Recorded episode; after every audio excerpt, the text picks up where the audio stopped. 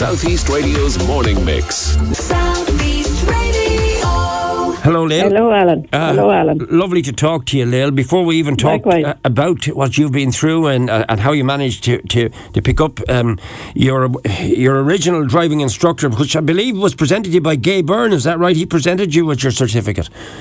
He did, the lovely Gay Byrne. He did indeed back in 2008.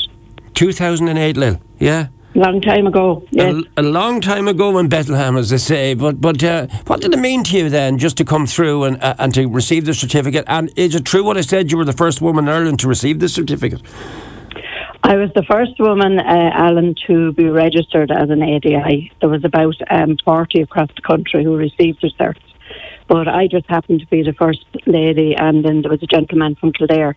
He was the first gent to register as an ADI. In other words, we had got through our three stages of testing for to be re- to become a, a now national say registered um, uh, instructor, which was a new thing, totally new thing at the time, and. Um, you, you had to go through three different stages, which were set up set up by the RSA, and get through the three of them in order to prove that you could be a, a good and regulated uh, instructor.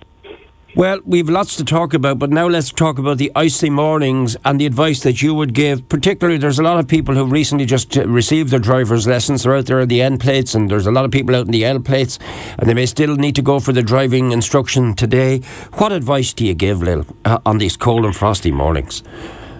Well, I, I give this advice even in the summer um, time because you know they might be out on the road during the winter time and they've already passed their test, or you're not with them and somebody else is with them, and, and they may not really know what to do. So basically, I always say, you know, don't drive on a frosty morning, obviously, unless you have to. And you can plan for a frosty morning um, if, if at all possible, like if you have a garage to put your car into, or if you try and put your car into a more sheltered area at night time. Um, I always remember my poor mother used to always park her car under the big yard light at home in the yard with the light shining on it all night.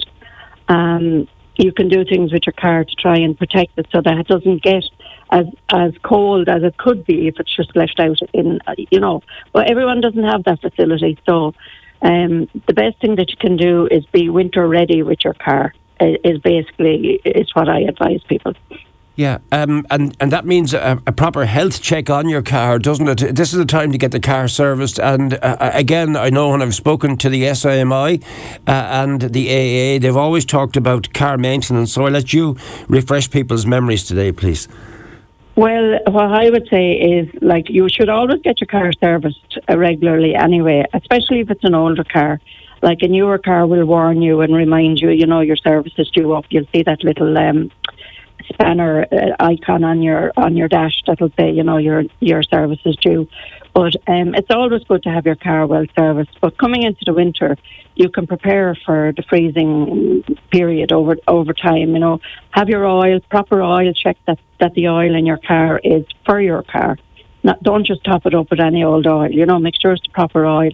Um, have your uh, windscreen washer full. You know, with um, the windscreen washer in it, which has a, a um, it stops it from freezing. You know, the the washing up the washing liquid in it stops it from freezing. Um, make sure that your tires are properly inflated, and of course, make sure that you have proper tires.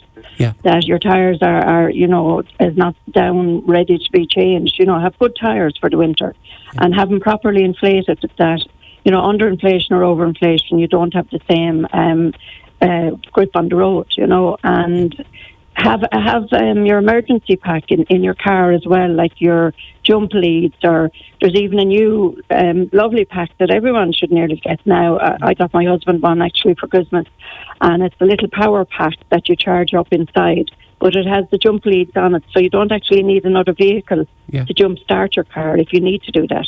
Oh, that sounds Uh, you can carry that. Yeah, that sounds really good. Uh, actually, uh, I brought my daughter back to Dublin uh, over the weekend, and on the way back, the car told me to take her. The cars nowadays, they nearly talk to you, don't they? They do. and some of them will drive for you, apparently. Really? I haven't got one that Well- drives for me yet, but but this one was telling me to take a break and take a rest, which I did do. I pulled into one of the lay-bys. But it, it, these are wonderful developments, aren't they, within modern cars? They are, and they also have, you know, um, brake and stabilization and that kind of thing. Like the, the, the newer cars have. My car, for example, I had it um, planned for during the night. I have an app on my phone, and I can plan during the night. I I heated up my car twice during the night, but I was asleep. You know. Really? Um, Yeah. Yes, you, can turn on your your precondition your car during the night, have it defrosted when you go out in the morning. But like that's the newer cars, you know. So the older cars are the ones that need to be um, minded. Like the newer cars will tell you loads of things, and as I just said, like you can pre pre tell them what to do. And yes, take your coffee break. I would see that a lot in my car, for example, because I would have a lot of learners who would Yeah. be, you know, going slower, maybe not steering correctly, and uh, up on uh, on the dash will pop. You know, maybe you should have a coffee break. Okay. Um, look, uh, will you still take people out in this cold snap because they have to learn to drive in these conditions, don't they? So I, pre- I presume you don't stop uh, doing driving lessons in on, in weather like this, Lynn. No, you don't. You have to, you know, uh, you, you have to be prepared. Now, they don't do driving tests if the frost testers decide if the frost is too bad, if the streets are too dangerous. But you do have to learn to drive in the rain and the dark and if it's frosty. So I would take people out in um, a pre-run area, a an area I have already assessed to see that, you know, you can't put somebody into a dangerous situation that they wouldn't be capable of taking do, handling. But also, like with dual controls in the car, you can set to a certain amount, but that doesn't stop somebody from jumping on the brake and then ending up in a skid, you know. So Yeah, yeah. ideally, you, you assess the area and you go slow. You take them slowly, and Hmm. that's what you should be doing anyway in frosty weather. You should be going, giving yourself that extra 15 minutes. Yeah, you're getting a bit of um, reaction this morning, Lil. I, I have a comment from a listener who says, I've been driving now for over 27 years, and while I totally support an initiative to reduce road accidents and deaths, I don't fully agree with reducing speed limits. I believe our speed limits are well within the European limits. I actually feel the limits in our motorways are already too low. I think our government needs to look at early education to driving within school curriculum. A massive improvement also needs to be made to our roads and motorways to accommodate the volume of vehicles that are now out there. I believe reducing speed limits is an easy get out of jail card for the government. What are your thoughts on the current speed limits as a matter of interest, Lil? Are you happy with them or do you think they should be reduced or increased? How long do you have, Alan? All right. I, uh, I have to bring you back on because I, I have a few minutes. Yeah, but you can talk. Look at um, speed limits. It, it, it's not just speed limits, in my opinion, that are, you know, accidents are caused by people who are driving and people walking and people who are cycling. And my opinion is that there are areas certainly that the speed limit should be reduced. Um, and they should be, basically, there should be an ordnance survey people out there looking at every road in the country and deciding 80 kilometres out on Forth Mountain or on the road to Carricklow, 80 kilometres an hour, is that good enough? Is that too fast? Is it is it too slow? Um, people should also be educated. Schools should be educating people to a degree, but most schools and teachers are not driving instructors either. I mean, they're there to impart information. So, like, if the road limits are to be changed, I think it is going to be up to the local councils to decide what limits are going to be on what roads. But doesn't common sense come into it an awful lot as well? You know. I mean, I shouldn't just drive um, into a bend at 80 kilometres an hour when I don't know, but I'm going to meet Alan coming towards me with two dogs Right. and a, a lorry on the other side of the road, you know. So there's common sense all around, both by the NRA, the RSA, you know. Like it's a par- it's it's a partnership that everyone should kind of um, tie into, and the speed limit areas. A lot of people are panicking, and and, and maybe it's a little bit of a knee jerk reaction as well Right. to to so many deaths coming up, like to the end of 2023, which was the, the highest number of deaths in, in, in a long time. Hmm. You know, I mean, we must be doing something right. That our, our deaths have reduced so much in the last number of years. Like, Yeah, so and I can stop you for a second because in 2008, the year that you qualified, um, the year that Gay Byrne, the, the great Gay Byrne, presented you with your certificate, and a man from Kildare, I'm told as well, um, the the road fatalities in the year 2008 were 280, and the population of the country was 4.5 million. In 2023, uh, uh, sadly, it was 180, but it was still 100 down on that year, 2008. And in 2022, it was 155. So I think the point you're trying to get out there, Lil, is we need to get back to the, to the lowest figure possible.